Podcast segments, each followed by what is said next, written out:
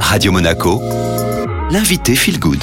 Et Linda Posé est de nouveau dans les studios de Radio Monaco. Bonjour Linda. Et bonjour Julia.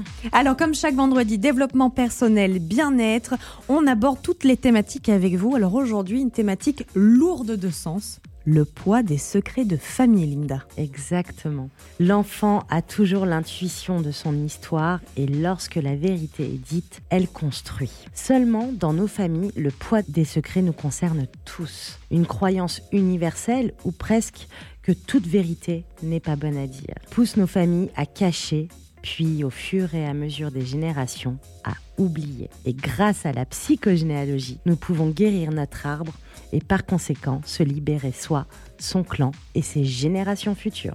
Bon, pour bien être clair, Linda, euh, si on suit la psychogénéalogie, tout ce que vont vivre nos ancêtres, en tout cas les traumatismes, les silences, les non-dits, les hontes, vont eh bien, se répercuter sur nous. On va plus ou moins porter leur poids.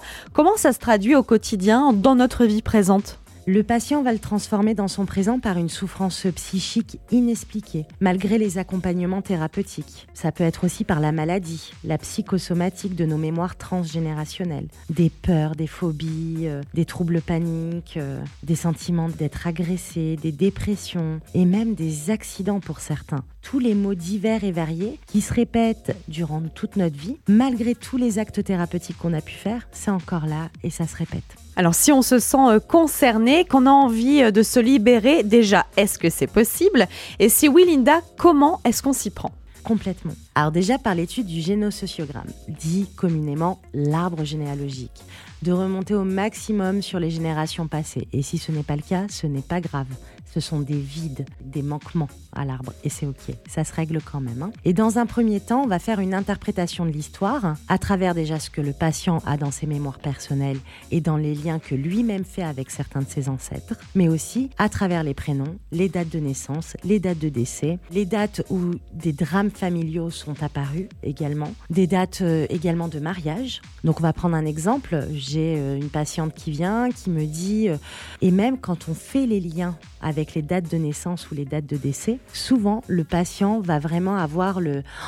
Un déclic Oui, une prise de conscience. Des fois, on ne les a même pas connus. Ce sont des gens qui sont dans notre arbre qu'on n'a jamais connus de notre vivant.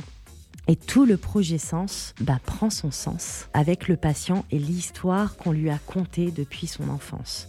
Ensuite, la personne fera son travail de recherche personnelle à travers les questions qu'il posera au vivant. Pour libérer, on va faire des actes symboliques, mais déjà d'avoir la prise de conscience, déjà nous sommes dans la libération. Et je le vois clairement avec les patients qui viennent me voir en cabinet. La psychogénéalogie décryptée par Linda. Merci Linda, bien sûr. On se retrouve vendredi prochain et ce podcast est disponible sur Spotify, Ocha, Deezer et Apple Podcast en tapant Radio Monaco Feel Good. Très belle journée à tous.